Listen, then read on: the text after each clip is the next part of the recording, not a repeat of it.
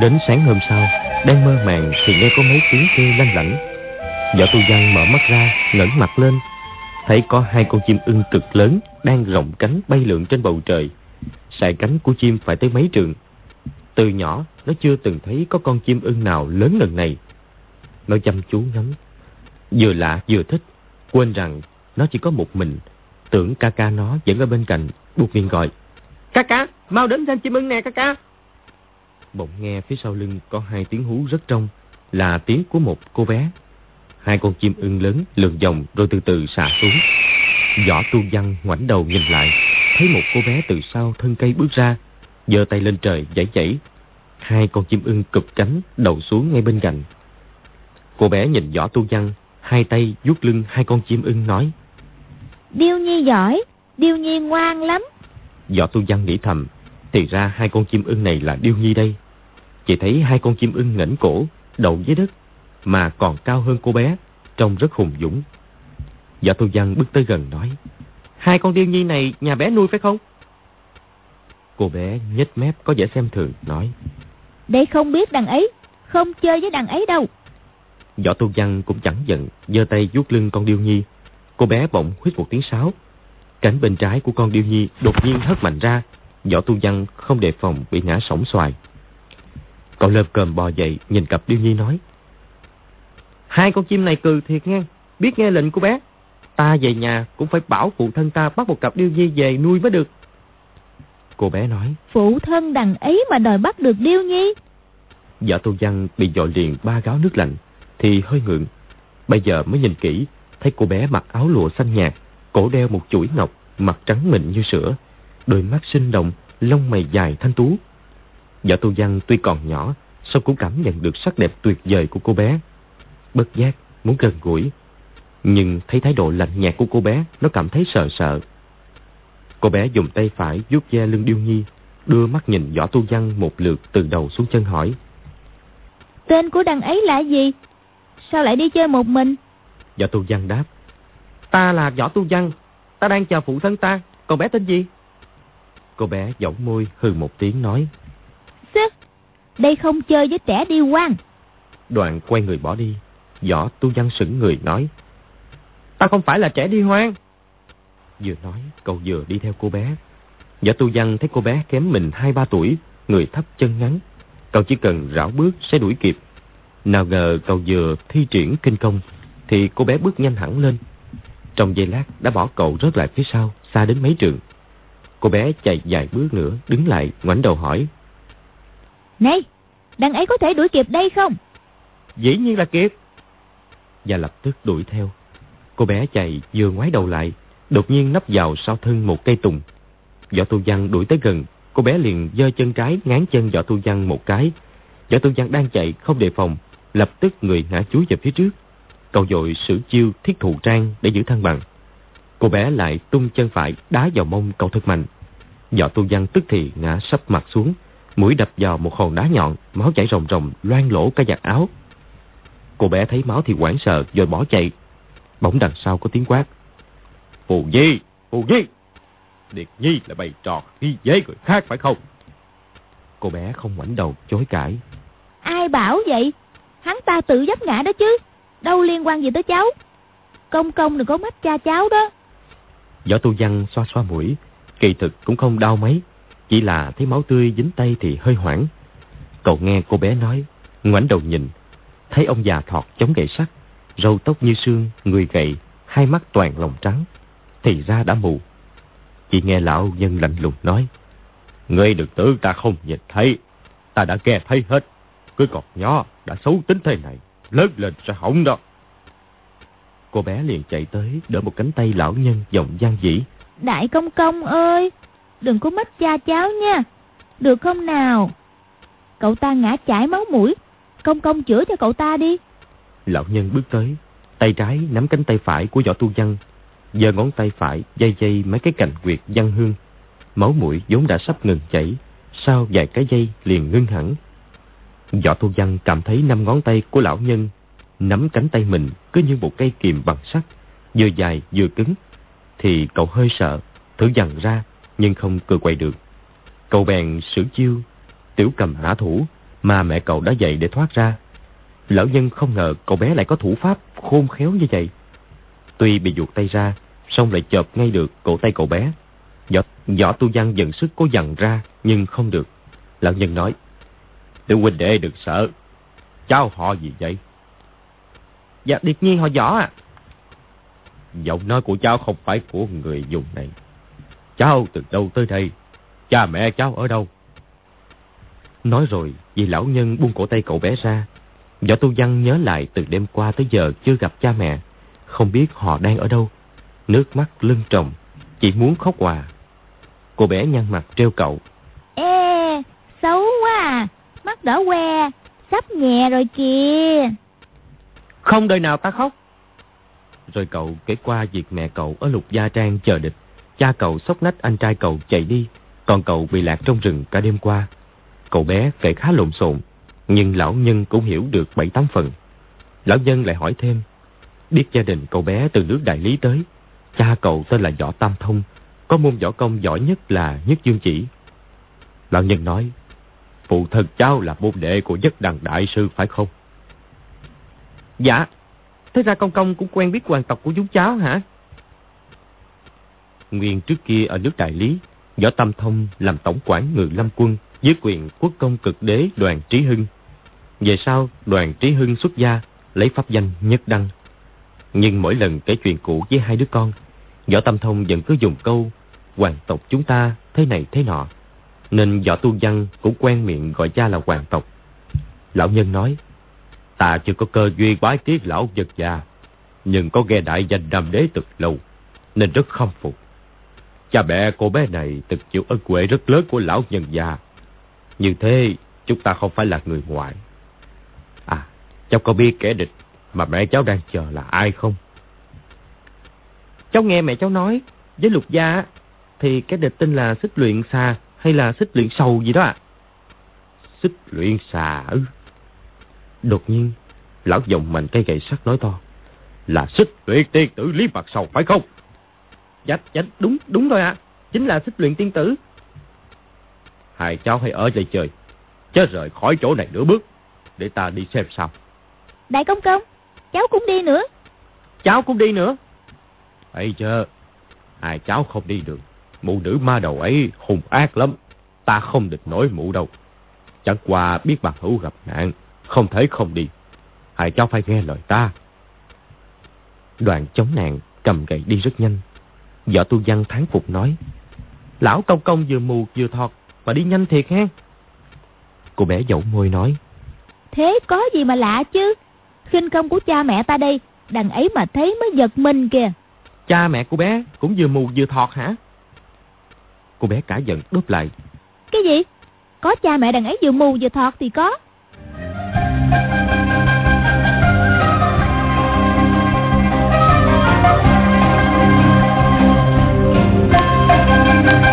Lúc này trời đã sáng bạc, nông phu đã ra nương rẫy làm việc. Nam nữ vừa làm vừa hát sơn ca. Lão nhân là người dùng này, tuy mù hai mắt nhưng thuộc đường, cứ vừa đi vừa hỏi. Không lâu đã tới cổng Lục Gia Trang. Từ xa đã nghe tiếng binh khí va nhau chan chát. Nhà Lục Triển Nguyên là quan thượng thế gia trong vùng. Lão nhân chỉ là thường dân, tuy cũng là người có tiếng am hiểu võ học ở Gia Hưng, nhưng không hề qua lại. Lão nhân thường biết võ công mình thua xa Xích Luyện Tiên Tử, tới đây chẳng qua chỉ nộp thêm cái mạng già. Nhưng nghĩ chuyện này liên quan đến đệ tử của Nhất Đăng đại sư, là người có ân tình lớn với gia đình lão nhân, nên không thể khoanh tay, bèn rõ bước xông tới. Chỉ nghe trên mái nhà có bốn người đang giao đấu. Lão nhân vọng tay qua tiếng binh khí chạm nhau, biết một bên có ba người, bên kia có một người, nhưng ba không địch nổi một, đã hoàn toàn rơi vào thế hạ phong. Đêm qua khi Võ Tam Thông ôm hai đứa con chạy đi, vợ chồng Lục Lập Đỉnh quá đổi kinh ngạc, không hiểu dụng ý của Võ Tam Thông.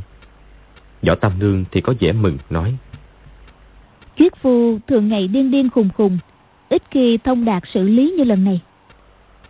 Lục Nhị Nương hỏi lý do, Võ Tam Nương cười không giải thích, chỉ nói: "Tiểu phụ nhân cũng không biết mình đoán có đúng hay không nữa, nhưng mà chờ một lúc nữa sẽ rõ mà." Đêm đã về khuya, Lục Vô Song nằm ngủ trong lòng người cha. Trình Anh cùng mơ màng díp mắt lại.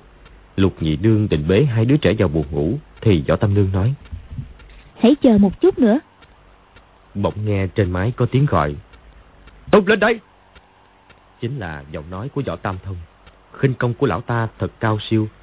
Lão đi tới trên mái ngói mà hai vợ chồng Lục Lập Đỉnh chẳng hay biết tí gì. Võ Tam Nương đón bé Trình Anh ẵm ra cửa sảnh mà tung lên. Võ Tam Thông ở trên đón lấy. Vợ chồng Lục Lập Đỉnh còn đang kinh dị thì Võ Tam Nương lại ẵm Lục Vô Song tung lên. Lục Lập Đỉnh cả kinh hỏi vợ chồng: "Nè, làm gì vậy?" Chàng dọc lên mái, nhưng tứ phía tối âm không còn thấy Võ Tam Thông và hai đứa trẻ đâu nữa. Chàng định co giò đuổi theo thì Võ Tam Nương gọi: "Lục gia, đừng đuổi theo, thuyết phu có hảo ý đó." Lục Lập Đỉnh bán tính bán nghi, nhảy trở xuống rung giọng hỏi: "Hảo ý thế nào?" Lúc này Lục Nhị Nương đã hiểu ra, nói: "Võ Tam gia sợ nữ ma đầu sát hại bọn trẻ, cho nên mới mang chúng tới giấu ở một chỗ an toàn đó." Lục Lập Đỉnh là người trong cuộc bị lú lẫn, nghe vợ nói thì tỉnh ngộ: Phải rồi. Nhưng nghĩ đến chuyện Võ Tam Thông mang di thể của huynh tẩu đi mất thì chàng lại không yên tâm. Võ Tam Nương nói: "Thuyết phu từ ngày Hà Nguyên Quân thành hôn với lệnh huynh, hễ gặp con gái lại nổi giận, không hiểu vì sao nữa. Cuối cùng gặp hai vị tiểu thư quý phủ lại không giận nữa. Thật là ngoài sở liệu. Lúc Thuyết phu đến mang Nhu Nhi, Văn Nhi đi, tiểu phụ nhân thấy Thuyết phu nhìn hai tiểu thư mấy lần, đầy vẻ quan hoài và ưu ái, hệt như đối với Hà Nguyên Quân ngày xưa. Quả nhiên Thuyết phu trở lại mang hai tiểu thư đi. Ôi, ước gì từ nay Thuyết phu đổi tính, không còn hồ đồ nữa." Nói đoạn thở dài 2 tiếng liền rồi tiếp: "Hai vị cứ nghĩ một chút đi. Mụ ma đầu kia chẳng biết lúc nào đến đâu. Cứ ngồi canh cánh chờ mụ ta thì chỉ tổ mệt mà thôi." Vợ chồng Lục Lập Đỉnh ban đầu lo lắng cho tính mạng của nữ nhi và điệt nhi, nên trong lòng thảng thốt, cử chỉ lời lẽ đều thất thố. Bây giờ đã an tâm hơn về chúng, nên chỉ tập trung vào việc chống địch. Ý chí đại tăng, họ mang sẵn binh khí, ám khí bên người, ngồi trong sảnh, nhắm mắt dưỡng thần.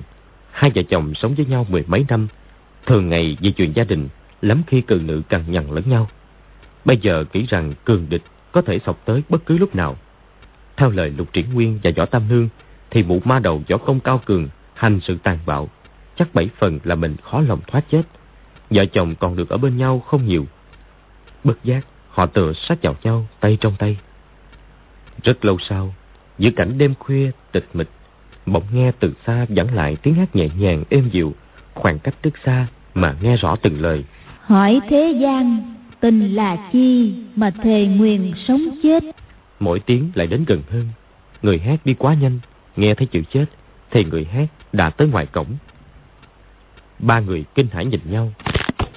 Các then gỗ cài cổng ngoài cửa trong cùng gãy rời, 2 cái cổng mở toang ra. Một đạo cô vô cùng xinh đẹp, mỉm cười thong thả bước vào.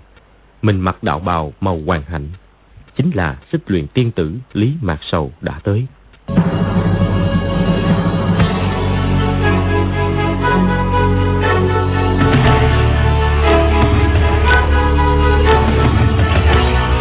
Các lúc ấy đang quét sân bước ra quát hỏi: "Ai đó?" Lục Lập Đỉnh vội gọi: "Căng, lui vào ngay!" Nhưng không kịp nữa, Lý Mạc Sầu vung cây phất trần đánh. Căng đã dở đầu chết không kịp ngáp. Lục Lập Đỉnh cầm đao xông ra. Lý Mạc Sầu hơi lách mình giọt qua chỗ chàng, dùng cây phất trần đánh liền hai tỳ nữ, rồi cười hỏi: "Hai đứa bé kia đâu?" Vợ chồng Lục Lập Đỉnh thấy mụ ta trong chớp mắt đã giết chết 3 người, thừa biết đại quả lâm đầu, cùng nghiến răng dùng đao kiếm từ hai bên đánh vào. Lý Mạc Sầu định dùng cây phất trần đánh trả, thấy Võ Tam Nương cầm kiếm đứng một bên, bèn cười nói: "Có người ngoài nhúng tay vào thì ta không tiện giết người ở trong nhà." Giọng nói của đạo cô nhẹ nhàng uyển chuyển, thần thái kiều mị, cộng với đôi mắt sáng, hàm răng trắng, da vẻ nõn nà, quả là một mỹ nhân tuyệt sắc. Cũng chẳng thấy đạo cô nhúng chân thế nào mà mụ ta đã nhẹ nhàng bay lên mái nhà. Vợ chồng Lục Lập Đỉnh và Võ Tam Nương cùng phi lên theo. Lý Mạc Sầu giơ cây phất trần gạt vũ khí của cả 3 người ra, nhẹ nhàng nói: "Lục nhị gia, ca ca của các hạ nếu còn sống, chỉ cần chàng ta lên tiếng cầu xin và nghỉ chơi với con tiểu tặc Hà Nguyên Quân thì ta sẽ tha chết cho cả gia đình các hạ. Nay thì ôi thôi, dẫn số của các người không may. Các người có trách thì trách ca ca nhà các người, đừng có trách ta. Ai cần ngươi tha? Chàng Dương Đao Quân, Võ Tam Nương và Lục Nhị Nương xông vào giáp công. Lý Mạc Sầu thấy Lục Lập Đỉnh võ công vào loại trung bình, nhưng tư thế bước chân xuất đao, xoay mình phách chữ, thì hệt như ý trung nhân một chuyện nguyên ngày nào, trong lòng dịu lại, muốn được xem lâu hơn một chút. Chứ nếu ra đòn hạ sát ngay thì trên đời chẳng bao giờ còn được ngắm đao pháp Lục gia Giang Nam nữa. Thế là đạo cô chỉ đánh đỡ lấy lệ, cứ mặc cho ba đối thủ xoay vòng xung quanh. Trong lòng còn ngổn ngang bao tình ý. Đột nhiên Lý Mạc Sầu hú lên một tiếng nhẹ, nhảy khỏi mái nhà, lao xuống chỗ một lão nhân thọt cầm cây thiết trường đang đứng bên dòng mương. Chân chưa chạm đất, cây phất trần đã nhắm ngay chỗ yếu hại của đối phương mà đánh tới, hoàn toàn không thèm phòng bị, chỉ muốn sát hại đối phương ngay tức thì. Lão nhân nghe rõ lai chiêu của kẻ địch, cây thiết trường quét ngang thật lẹ, rồi chọc ngay vào cổ tay lão. Cây thiết trường là một vũ khí khô nặng, vốn chỉ dùng để quét ngang, nay lão nhân lại sử dụng khẩu quyết chữ thích, coi cây thiết trường như thanh kiếm, xuất chiêu khinh linh phiêu dật. Lý Mạc Sầu kẻ rung cây phất trần, các sợi ngân ti quấn ngay lấy đầu cây thiết trường, miệng quát: "Rời tay!" Hàng ngàn sợi ngân ti mượn hết lực đâm của cây thiết trường để giằng nó đi. Lão nhân thấy hai cánh tay bị chấn động mạnh, suýt nữa để giăng mất cây thiết trường. Trong lúc nguy cấp thừa thế giọt lên, thân hình bay chéo trên không, mới quá chạy được xảo kình của cây phất trần. Trong bụng nghĩ thầm, mụ ma đầu này quả nhiên danh bất hư truyền. Chiều thái công điếu ngư vừa rồi của Lý Mạc Sầu mượn ý của tích từ cắn câu, lấy sức của chính kẻ địch mà đoạt vũ khí của địch. Bao lâu nay thể xử đều được, lần này không ngờ thất bại. Mụ nghĩ thầm, lão già thọt này là ai, rốt cuộc có công phu gì đây? Mụ nhảy sang bên, thấy hai mắt lão nhân đảo lên toàn lòng trắng, thì ra là người mù, chợt hiểu nói: "Các hạ là Kha Trấn Ác à?" Lão nhân vừa mù vừa thọt chính là người đứng đầu Giang Nam Thất Quái, phi thiên biên bức Kha Trấn Ác.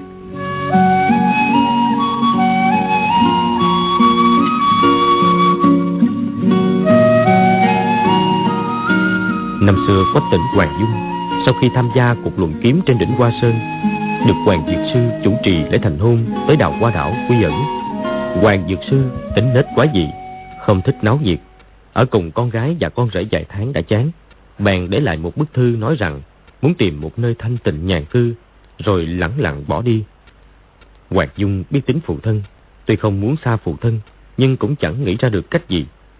Lúc đầu còn bảo chỉ vài tháng phụ thân sẽ có tin về, nào ngờ biền biệt cả năm trời vẫn không có tin tức gì. Hoàng Dung nhớ phụ thân và sư phụ Hồng Thất Công, bèn cùng Quách Tĩnh đi tìm. Hai vợ chồng hành tẩu giang hồ mấy tháng liền, chưa kết quả gì, đành phải trở về Đào Hoa Đảo, bởi lẽ Hoàng Dung đã có thai. Hoàng Dung tính nết điêu toa tai quái, không lúc nào chịu yên. Khi có thai làm gì cũng bất tiện, nên càng hay bực dọc cắt cổng với chồng. Người phải chịu đựng dĩ nhiên là Quách Tĩnh. Chàng biết tính ái thê, mỗi khi chàng cáu bản vô lý, chàng chỉ cười cười không chấp. Nếu Hoàng Dung tức quá thì chàng lựa lời an ủi hoặc trêu chọc cho nàng phì cười mới thôi. Thấm thoát 10 tháng trôi qua, Hoàng Dung sinh một đứa con gái đặt tên là Quách Phù. Khi có thai, nàng không thích có con, nhưng sau khi sinh con ra rồi, nàng lại hết mực cưng nựng nó. Thành thử con bé chưa đầy tuổi mà đã bướng bỉnh quá thể. Quách Tĩnh lắm khi thấy chướng mắt, quở trách con, thì Hoàng Dung lại bên nó chậm chập. Thành thử nó càng lớn càng ngang ngạnh khó bảo. Khi Quách Phù lên năm, Hoàng Dung bắt đầu dạy võ cho con. Từ đây các thứ chim muông thú vật côn trùng trên đảo đều gặp tai ương, hoặc bị giặt trùi lông, hoặc bị cắt đuôi. Từ chỗ là nơi thanh tịnh để ẩn sĩ tu tâm dưỡng tính, Đào Qua Đảo cuối cùng quá thành nơi gà bay chó chạy xáo xác. Quách Tĩnh một là quen chiều vợ, hai là cũng rất yêu đứa con gái ngang ngạnh. Mỗi khi nó phạm lỗi, chàng định quở mắng đánh đòn nó, thấy nó giả bộ nhăn nhó xin tha, chàng lại mềm lòng thở dài. Cánh tay đã giơ lên lại từ từ buông xuống. Mấy năm nay Hoàng Dược Sư và Hồng Thất Công biệt vô âm tín, vợ chồng Quách Tĩnh Hoàng Dung luôn nhớ hai vị lão niên. Quách Tĩnh mấy phen đi đón đại sư phụ Kha Trấn Ác, mời sư phụ tới Đào Hoa Đảo an hưởng tuổi già. Nhưng Kha Trấn Ác thích bầu bạn với những người ở phố chợ, lấy trò uống rượu đánh bạc làm vui, không muốn cuộc sống thanh tịnh ở Đào Hoa Đảo. Lần nào cũng khước từ. Một lần Kha Trấn Ác không ngờ Quách Tĩnh tới đón, tự mình đến đảo. Nguyên vì gần đây lão gặp dần xuôi, càng đánh bạc càng thua, mắc nợ nhiều quá, không có gì trả, đành lánh đến nhà đồ đệ để trốn nợ. Quách Tĩnh Hoàng Dung thấy sư phụ đến thì cả mừng, giữ rịch sư phụ ở đảo, nhất định không để đi đâu nữa. Hoàng Dung dần dần biết rõ nguyên do, ngầm sai người đi trả hết các món nợ bài bạc cho sư phụ. Kha Trấn Ác không hay biết, không dám trở về Gia Hưng. Nhàn rỗi chẳng có việc gì, đành chơi đùa với Quách Phù vậy. Thấm thoát đã mấy năm, Quách Phù lên chính. Hoàng Dung nhớ phụ thân, muốn cùng Quách Tĩnh rời Đào Hoa Đảo đi tìm kiếm. Kha Trấn Ác bảo cũng muốn đi, Quách Phù cũng đòi đi theo bằng được. Sau khi bốn người rời đảo, bàn đến hành trình, Kha Trấn Ác nói: "Đi đâu cũng được, trừ dùng Gia Hưng." "Đại sư phụ, các món nợ của sư phụ con đã trả giùm sư phụ xong cả rồi." Kha Trấn Ác cả mừng nói: "Thế thì hãy tới dùng Gia Hưng trước." Đến Gia Hưng, bốn người trú ở khách điếm. Kha Trấn Ác dò la tin tức qua những người quen cũ. Có người kể mấy hôm trước có thấy một lão nhân mặc áo bào xanh ngồi một mình uống rượu ở lầu Ân Vũ. Hỏi diện mạo thì rất giống Hoàng Dược Sư. Quách Tĩnh Hoàng Dung cả mừng, bèn đi khắp vùng Gia Hưng tìm kiếm. Sáng nay Kha Trấn Ác dẫn Quách Phù mang theo đôi chim điêu vào rừng chơi, bất ngờ gặp Võ Tu Văn ở đó. Kha Trấn Ác đấu với Lý Mạc Sầu vài hiệp thì biết mình không phải là đối thủ của đạo cô. Nghĩ thầm, nữ ma đầu này võ công cao thật, chẳng kém gì Mai Sư Phong hồi trước. Lão vội bảo vệ môn hộ thật kín. Lý Mạc Sầu thầm tán thưởng, mình từng nghe chàng Lục Triển Nguyên vô lương tâm kể rằng trong các nhân vật tiền bối của chàng ở Gia Hưng có Giang Nam Thất Quái võ công cao cường, thu nhận một đệ tử lừng danh là đại hiệp Quách Tĩnh. Lão già này đứng đầu Giang Nam Thất Quái, quả nhiên danh bất hư truyền. Lão già yếu là vừa mù vừa thọt mà vẫn còn tiếp nổi hơn 10 chiêu của ta. Chỉ nghe vợ chồng họ Lục cùng Võ Tam Nương vừa quát tháo vừa đánh tới sau lưng. Lý Mạc Sầu chú ý đã định, muốn hạ Kha Trấn Ác không khó, nhưng để vợ chồng Quách Tĩnh hỏi đến thì không ổn. Thôi, hôm nay phải tha cho lão vậy. Bèn giơ cây Phất Trần chọc thẳng vào giữa ngực Kha Trấn Ác như một mũi thương. Các sợi ngân ti của Phất Trần tuy mềm nhưng đã mượn xảo kình, lại nhắm vào đại quyệt yếu hại. Thành thử cú đâm này rất lợi hại. Kha Trấn Ác dọng cái thiết trường xuống đất, mượn thế nhảy ra sau. Lý Mạc Sầu sấn tới một bước, tưởng là tiếng chiêu truy kích, ai ngờ đột nhiên ngửa người cực nhanh ra phía sau, ưỡn lưng rất mềm dẻo. Vai Lý Mạc Sầu còn cách Võ Tam Nương chưa đầy 2 thước. Võ Tam Nương giật mình, vội dung tà trường vỗ xuống mặt Lý Mạc Sầu. Eo lưng của Lý Mạc Sầu nhẹ như một bóng hoa cúc khẽ đung đưa trước gió, đã tránh từ sớm. Nghe bợp một tiếng, Lục Nhị Nương liền bị trúng một chưởng vào bụng dưới. Lục Nhị Nương trúng chưởng ngã ngửa ra. Lục Lập Đỉnh thấy vợ bị thương, bèn vung tay phải ném cây đơn đao về phía Lý Mạc Sầu, rồi giang hai tay lao tới, định ôm chặt lấy mụ ta để cùng chết. Lý Mạc Sầu còn là xử nữ trinh bạch, vốn bị thất tình, rất ghét trò đụng chạm nam nữ. Lúc này thấy Lục Lập Đỉnh nhào tới ôm thì nổi cơn lôi đình, dùng cán Phất Trần gạt rơi đơn đao, rồi thuận thế đánh vào. Nghe cộp một tiếng, trúng đỉnh đầu Lục Lập Đỉnh. Việc hạ gục vợ chồng Lục Lập Đỉnh xảy ra trong chớp mắt. Kha Trấn Ác và Võ Tam Nương muốn cứu cũng chẳng kịp. Lý Mạc Sầu cười nói: "Hai đứa bé gái đâu?" Không đợi Võ Tam Nương trả lời, Lý Mạc Sầu đã xộc vào Gia Trang, lục soát khắp nơi, nhưng không tìm thấy Trình Anh và Lục Vô Song đâu. Lý Mạc Sầu lấy cây đuốc trong bếp mang vào kho củi phóng hỏa, rồi nhảy ra ngoài cười nói: "Ta không có gì sai quấy với Đào Hoa Đảo và Nhất Đăng đại sư, mong hai vị lui về cho." Kha Trấn Ác và Võ Tam Nương thấy Lý Mạc Sầu quá ư hung tàn thì cả giận, thiết trường và kiếm thép cùng đánh tới. Lý Mạc Sầu nghiêng mình đánh thiết trường, vùng Phất Trần cuốn lấy thanh kiếm của Võ Tam Nương. Hai luồng kình lực từ Phất Trần truyền ra, một kéo dài lại đẩy ra. Nghe cách một tiếng, thanh kiếm gãy đôi, phần mũi kiếm đâm về phía Võ Tam Nương, phần chuôi kiếm thì văng về phía Kha Trấn Ác.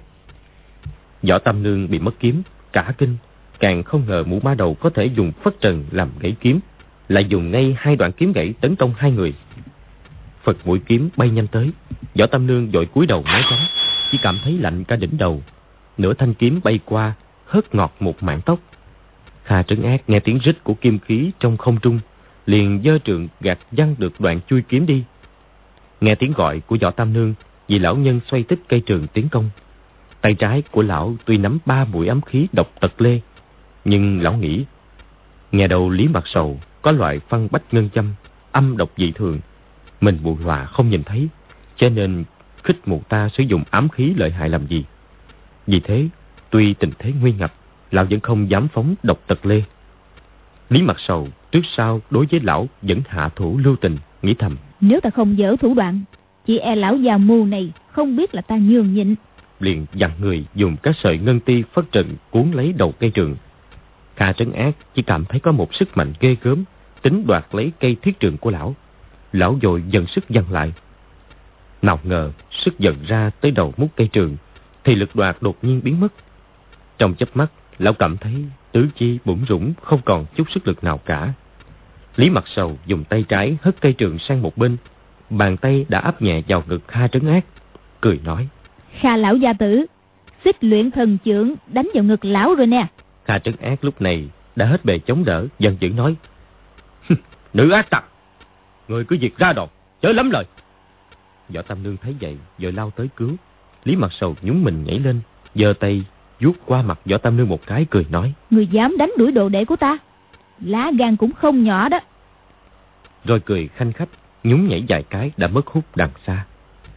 Võ Tam Nương chỉ cảm thấy bàn tay mềm mại của mụ ta vuốt qua mặt rất dễ chịu, rồi cái lưng của mụ ta đã khuất vào phía sau một cây liễu.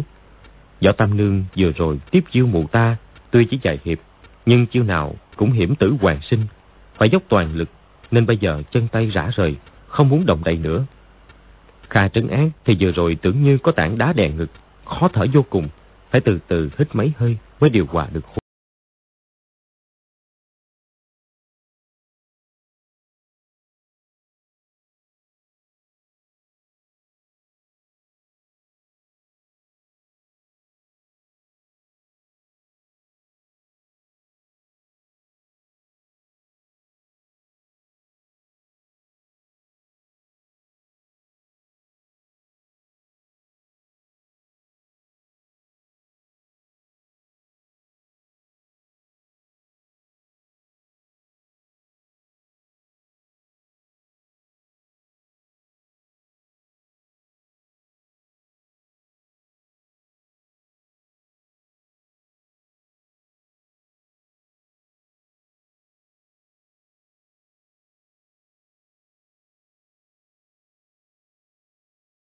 Võ Tam Nương đang bối rối chưa biết làm sao, bỗng nghe tiếng gọi của phu quân, thì vừa mừng vừa bực, nghĩ bụng lão già điên khùng chẳng hiểu làm trò gì ở đâu mà mãi giờ này mới tới. Chỉ thấy Võ Tam Thông áo quần rách rưới, ngực đeo cái yếm vải hồi nhỏ Hạ Nguyên Quân từng mang, chạy tới hỏi: Đường tử, này có sao không? Ngót 10 năm nay, Võ Tam Nương chưa bao giờ thấy phu quân quan tâm đến mình như vậy, thì trong lòng cả mừng, nói: Thiếp ở đây này. Võ Tam Thông ào tới, hai tay cắp hai vợ chồng Lục Lập Đỉnh lên, nói: Mau đi theo ta. Lời chưa dứt đã phóng đi liền. Võ Tam Nương và Kha Trấn Ác chạy theo sau. Võ Tam Thông chạy vòng vèo mấy dặm, dẫn hai người đến một cái hầm nấu rượu rất lớn. Cái nhà hầm này bỏ hoang đã lâu. Võ Tam Nương bước vào nhà hầm, thấy Đôn Nhu, Tu Văn, hai đứa con bình an, thì lập tức yên tâm, thở phào nhẹ nhõm. Huynh đệ Võ Tu Văn đang chơi trò xếp sỏi với Trình Anh và Lục Vô Song.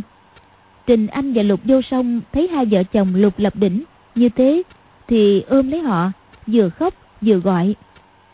Kha Trấn Ác nghe Lục Vô Song khóc gọi cha gọi mẹ, thì sực nhớ đến lời lẽ của Lý Mạc Sầu, vội kêu lên: Trời ơi, hỏng rồi, chúng ta đã dẫn quỷ vào nhà, phụ nữ ma đầu kia sẽ đến đây liền đó. Võ Tam Nương nghe vậy thì hoảng sợ, nói: Tại sao?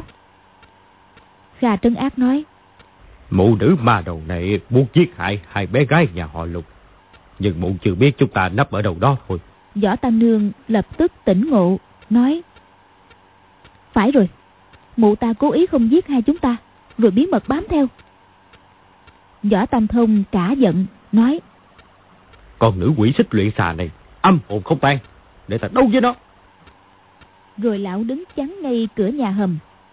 Lục Lập Đỉnh bị dở đầu, nhưng còn chút việc riêng cần trăn trối, nên cố nhịn đau lấy sức, nói với Trình Anh: Anh à, hãy lấy tấm khăn ở túi ngực ra cho ta. Trình Anh quệt nước mắt, thò tay vào túi áo ngực của Lục Lập Đỉnh, lấy ra một tấm khăn. Đó là tấm khăn tay bằng lụa trắng, 4 góc thêu 4 bông hoa hồng đỏ thắm.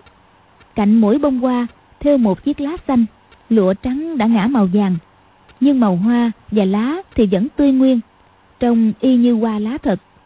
Lục Lập Đỉnh nói: Điệt Nhi hãy quạt tấm khăn này lên cổ, nhất thiết không được cởi ra, nghe chưa? Trình Anh không rõ dụng ý, nhưng di phụ đã dặn như thế thì cô bé phải gật đầu vâng lời. Lục Nhị Nương vốn đau tới mức thần trí mơ hồ, nghe thấy giọng nói của phu quân, bèn mở mắt ra, nói: Sao không cho Song Nhi? Chàng hãy trao cho Song Nhi đi. Lục Lập Đỉnh nói: Không, làm sao ta có thể phụ lời quý thác của cha mẹ nó được? Lục Nhị Nương nói: Chàng nỡ nào coi con mình không bằng người ngoài. Nói đoạn, hai mắt lộn lên toàn tròng trắng, tiếng nói tắt liệm. Lục Vô Song không biết cha mẹ dằn vặt nhau điều gì, chỉ khóc gọi: Mẹ ơi! Cha! Lục Lập Đỉnh nói: Nương tử, nàng thương Song Nhi thì để con nó đi theo chúng ta có hơn không? Nguyên tấm khăn thêu hoa hồng này là vật hứa hôn của Lý Mạc Sầu tặng cho Lục Triển Nguyên ngày trước. Hoa hồng là thứ hoa cà độc dược lừng danh ở nước Đại Lý, còn lá xanh Lý Mạc Sầu coi là tượng trưng cho chàng trai họ Lục mà nàng ta yêu thương. Lúc lâm chung, Lục Triển Nguyên biết rằng hết thời hạn 10 năm, Võ Tam Thông và Lý Mạc Sầu thế nào cũng tìm đến gây sự. Người em trai thì võ nghệ tầm thường, không thể địch nổi, chẳng biết làm sao. Bèn đưa tấm khăn cho người em, dặn kỹ rằng nếu Võ Tam Thông tìm đến trước đòi báo thù, có thể tránh được thì tránh, không tránh được mà động thủ ắt thua, nhưng cũng không lo mất mạng. Riêng Lý Mạc Sầu thì mấy năm gần đây khắp giang hồ lừng tiếng bạo tàn. Mụ ta đến tức là đại họa, lúc nguy cấp hãy quàng tấm khăn này vào cổ, có thể nữ ma đầu sẽ niệm tình cũ mà nương tay cho. Lục Lập Đỉnh cao ngạo, trước sau không chịu dùng tấm khăn ấy để xin mụ nữ ma đầu tha mạng. Trình Anh là con gái người anh đồng hao của Lục Lập Đỉnh. Cha mẹ cô bé khi còn sống đã nhờ Lục Lập Đỉnh nuôi dưỡng nó. Lục Lập Đỉnh nhận trọng thác, trách nhiệm chưa tròn. Bây giờ đại nạn lâm đầu, bèn đem tấm khăn cứu mạng trao cho đứa cháu. Lục Nhị Nương mẫu tử tình thâm, thấy chồng chẳng nghĩ đến con gái thì bàng hoàng, cộng với cơn đau có sẵn, ngất liệm đi. Trình Anh thấy di mẫu vì chuyện tấm khăn mà phiền não, vội đưa chiếc khăn cho Lục Vô Song, nói: Biểu muội, di mẫu bảo đưa cho muội, muội cầm lấy đi. Lục Lập Đỉnh nói: Song Nhi, đó là của biểu tỷ, con được nhận. Võ Tam Nương nhìn cảnh đó, nói: Để ta cắt tấm khăn làm hai vậy, mỗi tiểu thư cầm một mảnh, được chăng? Lục Lập Đỉnh muốn nói, nhưng đã hết hơi, chỉ gật đầu. Võ Tam Nương liền xé tấm khăn làm hai, đưa cho mỗi cô bé một mảnh. Võ Tam Thông đứng ở cửa nhà hầm, nghe sau lưng có tiếng khóc, tiếng gọi, không hiểu có chuyện gì. Ngoảnh nhìn vào trong, chợt thấy má bên trái của Võ Tam Nương đen như than, má bên phải vẫn bình thường, thì không khỏi kinh hãi, chỉ mặt vợ, hỏi: Vì lẽ gì lại như thế hả? Võ Tam Nương đưa tay sờ má, hỏi: Làm sao chứ? Chỉ thấy má bên trái tê dại bì bì, không có cảm giác gì cả. thì giật mình, nhớ tới Lý Mạc Sầu trước khi bỏ đi có đưa tay vuốt má mình một cái. Không lẽ cái vuốt nhẹ của một bàn tay mềm ấm lại là hạ độc thủ hay sao? Võ Tam Thông đang định hỏi thêm, bỗng nghe bên ngoài cửa nhà hầm có tiếng người cười, nói: Hai con nhãi ở đây phải không? Bất kể chúng nó sống hay là chết, cũng ném ra đây cho ta coi. Nếu trái lời, ta sẽ cho một mồi lửa để tất cả các người biến thành than. Giọng nói trong trẻo, ngân vang, dịu dàng. Võ Tam Thông vội nhảy ra ngoài cửa nhà hầm, thấy Lý Mạc Sầu đứng sừng sững trước mặt thì vô cùng kinh ngạc. 10 năm không gặp, lẽ nào nàng ta như kẻ trung sinh đẹp hết như xưa? Hồi gặp tại tiệc cưới của Lục Triển Nguyên, Lý Mạc Sầu khoảng 20 tuổi, bây giờ 30. Song trừ tấm áo đạo bào, còn nước da vẫn trắng trẻo nõn nà như xưa. Cây phất trần trong tay nàng khẽ rung động, thần thái thật là nhàn nhã. Đôi mắt nhung nguyền, chẳng có vẻ gì là một nữ ma đầu giết người không chớp mắt. Võ Tam Thông thấy cây phất trần rung rung, chợt nhớ mình đã để vũ khí trong nhà hầm. Nếu trở vào lấy, e rằng Lý Mạc Sầu sẽ thừa cơ xông vào sát hại bọn trẻ. Thấy cạnh cửa hầm có một cây dẻ, thân to bằng bắp chân, bèn dùng hai tay bẻ gãy luôn, lấy làm binh khí. Lý Mạc Sầu mỉm cười, nói: Sức dây dốc, ghê thật. Võ Tam Thông xoay ngang thân cây, nói: Lý cô nương, 10 năm không gặp, cô nương khỏe chứ? Trước kia, Võ Tam Thông gọi Lý Mạc Sầu là cô nương. Ngày nay, Lý Mạc Sầu đã xuất gia tu đạo, Võ Tam Thông vẫn không thay đổi cách xưng hô. 10 năm rồi, Lý Mạc Sầu không còn nghe 3 tiếng Lý cô nương. Giờ đột nhiên nghe thấy, lòng bỗng xúc động. Tình ý hồi thiếu nữ chợt trỗi dậy, nhưng lại nghĩ, lẽ ra mình đã có thể chung sống với ý trung nhân, nào ngờ thế gian lại có một thiếu nữ khác là Hà Nguyên Quân, làm cho nàng mất hết thể diện, cô đơn thê thảm suốt đời thế này. Thế là trong giây lát, bao nhiêu nhu tình mật ý đều hóa thành oán độc chất chồng. Võ Tam Thông cũng bị mất người mình yêu. Tuy tình cảm có khác so với Lý Mạc Sầu, nhưng cũng coi như đồng bệnh tương lân. Thế nên hôm ở tiệc cưới của Lục Triển Nguyên ra về, Võ Tam Thông lại chính mắt nhìn thấy Lý Mạc Sầu ra tay sát hại hơn 20 người già trẻ trai gái của nhà Hà lão quyền sư. Bây giờ nhớ lại vẫn còn rợn gáy. Hà lão quyền sư không hề quen biết Lý Mạc Sầu, đôi bên vô oán vô cừu, cũng không dính dáng gì tới Hà Nguyên Quân. Chỉ vì gia đình Hà lão quyền sư mang họ Hà mà Lý Mạc Sầu trong lúc đau khổ đã đan tay giết sạch cả nhà người ta. Già trẻ nhà ấy đến lúc chết vẫn không một ai biết vì lẽ gì mà họ bị giết. Bây giờ Võ Tam Thông không hiểu duyên do nên không can thiệp. Sao mới biết là Lý Mạc Sầu chẳng qua giận cá chém thớt, thất tình mà làm như vậy thôi. Thì đối với Lý Mạc Sầu, từ đó lão vừa hận vừa sợ. Lúc này nhìn thấy vẻ dịu dàng vừa thoáng hiện trên mặt nàng ta đã lập tức chuyển thành cái nhếch mép cười khẩy, thì lão không khỏi lo cho tính mạng của 2 đứa bé gái trong nhà hầm. Lý Mạc Sầu nói: Ta đã in dấu chính bàn tay trên tường nhà họ Lục. 2 bé gái kia không thể không giết. Võ Tam gia, mong các hạ nhường lối cho. Võ Tam Thông nói: 2 vợ chồng Lục Trí Quy đã chết rồi. 2 vợ chồng người em trai của hắn cũng đã bị Lý cô nương đầy hạ độc thủ. Còn mỗi 2 bé gái, cô nương hãy tha cho chúng đó. Lý Mạc Sầu lắc đầu, dịu dàng nói: Võ Tam gia, xin hãy nhường lối cho. Võ Tam Thông nắm chặt cây dẻ, nói: Lý cô nương độc ác quá. Nguyên Quân. 2 tiếng Nguyên Quân vừa nói ra, Lý Mạc Sầu sắc mặt biến đổi hẳn, nói: Ta đã từng thề độc rằng kẻ nào trước mặt ta nhắc đến tên con tặc nhân ấy thì kẻ đó và ta chỉ có một người được sống mà thôi. Trên sông Nguyên Giang, ta từng giết 16 nhà thuyền, chỉ vì chiêu bài hành nghề của họ mang cái tên xấu xa đó. Việc ấy chắc các hạ biết rồi chứ? Võ Tam gia, như thế là các hạ tự chuốc lấy họa, không thể oán trách ta. Nói đoạn dùng cây phất trần đánh xuống đầu của Võ Tam Thông. Tuy chỉ là một cây phất trần nhỏ bé, song Lý Mạc Sầu ra đòn vừa nhanh vừa mạnh. Đòn mới tới gần mà mái tóc của Võ Tam Thông đã bay loạn cả lên. Lý Mạc Sầu biết Võ Tam Thông là cao đệ của Nhất Đăng đại sư, tuy là điên điên khùng khùng nhưng võ công quả vào loại phi phàm, cho nên mụ ra đòn là hạ sát thủ. Võ Tam Thông đưa tay trái lên, thân cây gạt mạnh qua. Lý Mạc Sầu thấy thế đến lợi hại quá, thân mình theo gió trôi ra. Không đợi thân cây ngừng lại, mụ đã giọt tới tấn công trực diện.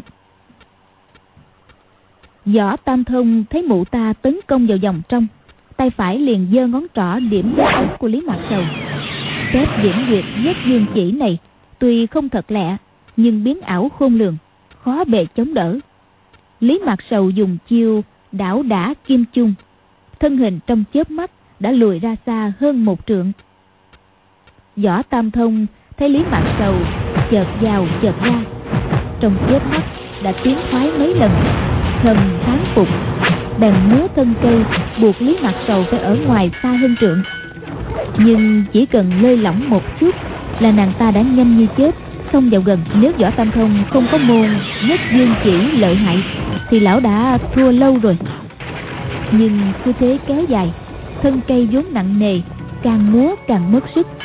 Lý Mạc Sầu cứ mỗi lúc một tiếng vào gần hơn. Đột nhiên cái bóng vàng rung động, Lý Mạc Sầu nhảy giọt lên ngọn cái cây vẽ mà Võ Tam Thông đang cầm, dung cây phất trần từ phía trên đánh xuống. Võ Tam Thông cả kinh, đảo ngọn thành gốc để hất Lý Mạc Sầu xuống đất. Lý Mạc Sầu cười khanh khách, đạp trên thân cây mà xông vào. Võ Tam Thông giương tay sử Nhất Dương chỉ, Lý Mạc Sầu hơi uốn cái lưng ông đã lùi về phía ngọn. Mấy chục chiêu tiếp theo, dù Võ Tam Thông rung lắc quét đập cái thân cây vẽ như thế nào, Lý Mạc Sầu trước sau vẫn cứ đứng đè lên nó, tìm chỗ sơ hở của đối thủ mà tấn công. Võ Tam Thông cảm thấy quá tốn sức, thân hình Lý Mạc Sầu tuy không nặng nhưng cũng thêm vài chục cân, cộng với cái thân cây. Huống hồ nàng ta đứng đè lên thân cây như thế, thân cây đâu có thể đánh được nàng ta, trong khi nàng ta có thể đánh người, tức là nàng ta ở vị thế bất bại. Võ Tam Thông thấy mình sa vào thế hạ phong, biết rằng chỉ cần lão sơ sẩy một chút, lão dậu có mất mạng cũng chẳng sao, nhưng tất cả già trẻ trong nhà hầm sẽ chết hết dưới tay của Lý Mạc Sầu. Nên lão liền dồn sức vào hai cánh tay, múa thân cây vẽ thật gấp để hất văng nàng ta đi. Đấu thêm một lúc nữa, bỗng nghe sau lưng có tiếng nói to của Kha Trấn Ác. Phù Nhi, cháu cũng tới đó hừ, mau gọi Điêu Nhi tới mổ con thứ ác nhân kia đi. Tiếp đó có tiếng một bé gái luôn miệng gọi chim. Từ trên trời có đôi chim trắng xà xuống, chính là hai con chim điêu khổng lồ của Quách Phù. Đôi chim điêu chia hai phía tấn công Lý Mạc Sầu.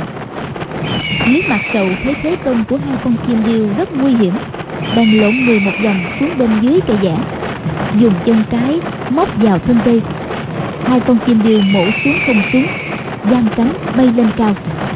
Giọng bé gái lại gọi mấy tiếng, đôi chim điêu lao xuống lần thứ hai. Bốn chân chim như bốn cái móc sắt cùng chộp xuống bên dưới cây giả. Lý Mạc Sầu từng nghe đồn vợ chồng Quách Tĩnh Hoàng Dung ở Đào Hoa Đảo có nuôi một cặp chim điêu lớn hết sức tinh khôn. Lúc này nàng ta thấy hai con chim điêu chia nhau tấn công. Đối với hai con chim này, nàng ta chẳng ngán, nhưng chỉ lo vợ chồng Quách Tĩnh đang ở gần đâu đây thì nguy. Nàng ta tránh mấy lần rồi dung cây phất trần một cái, đánh vào cánh con chim cái.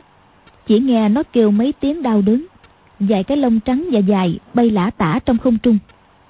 Quách Phù thấy chim bị thương thì gọi to: Điêu Nhi, đừng sợ, mau cắn ác nhân đi. Lý Mạc Sầu ngoảnh về phía tiếng nói, thấy một bé gái mặt trắng như ngọc, mi mục như họa, chợt nghĩ thầm: nghe đầu Quách phu nhân là mỹ nhân trong số anh hiệp thời nay, không biết so với ta thì sao? Bé gái này không lẽ là con của Hoàng Dung? Vừa nghĩ như thế, tay nàng ta hơi chậm lại. Võ Tam Thông thấy có hai con chim điêu trợ lực, liền dồn sức vào hai cánh tay, hất mạnh cả cây lẫn Lý Mạc Sầu lên không trung. Lý Mạc Sầu không ngờ cuối cùng lão lại dở quái chiêu này, thân hình bị văng lên cao mấy trượng. Hai con chim điêu thấy nàng ta bay lên, bèn lao tới mổ.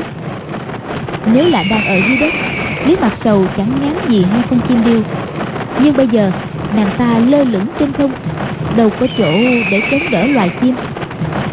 Trong lúc gấp rút, Lý Mạc Sầu vung cây phất trần bảo vệ đầu và mặt, phóng từ tay áo 3 mũi băng phách ngân châm. 1 mũi nhắm tới ngực của Võ Tam Thông, 2 mũi nhắm tới hai con chim điêu.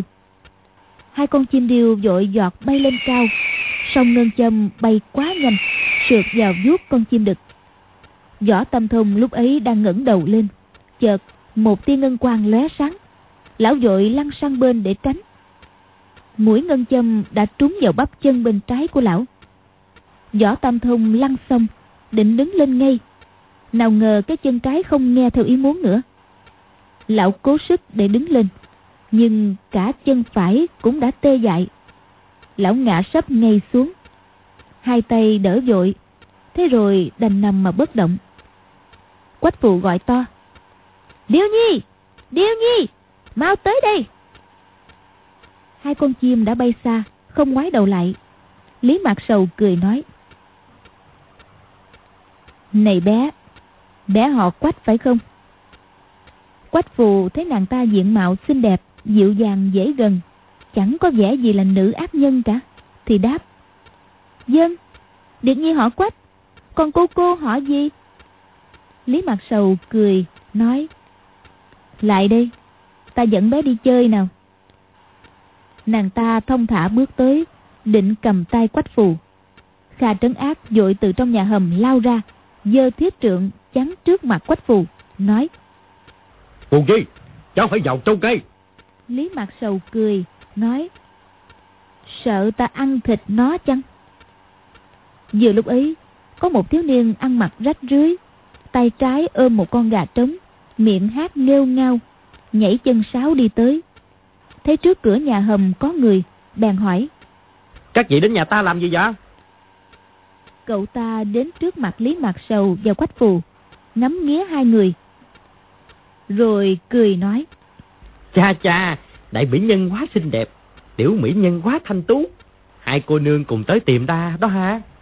Họ Dương ta mấy khi có nhiều bằng hữu xinh đẹp thế này." Thiếu niên vẻ mặt tươi cười, nói năng vô cùng lưu loát. Quách Phù dẫu môi, giận dữ nói: "Tiểu khiêu quá này, ai bảo ta đến tìm ngươi?" "Cô nương không tìm ta, sao lại đến nhà ta?" Nói đoạn chỉ tay vào nhà hầm, ngụ ý đó là nhà của cậu ta. Quách Phù nói: "Xứ, cái xó hồi hám như thế, ai mà thèm đến." Võ Tam Nương thấy phu quân ngã sấp xuống đất, chưa biết sống chết thế nào, lo quá, vội từ trong nhà hầm lao ra, cúi xuống gọi: "Tam ca, có sao không?"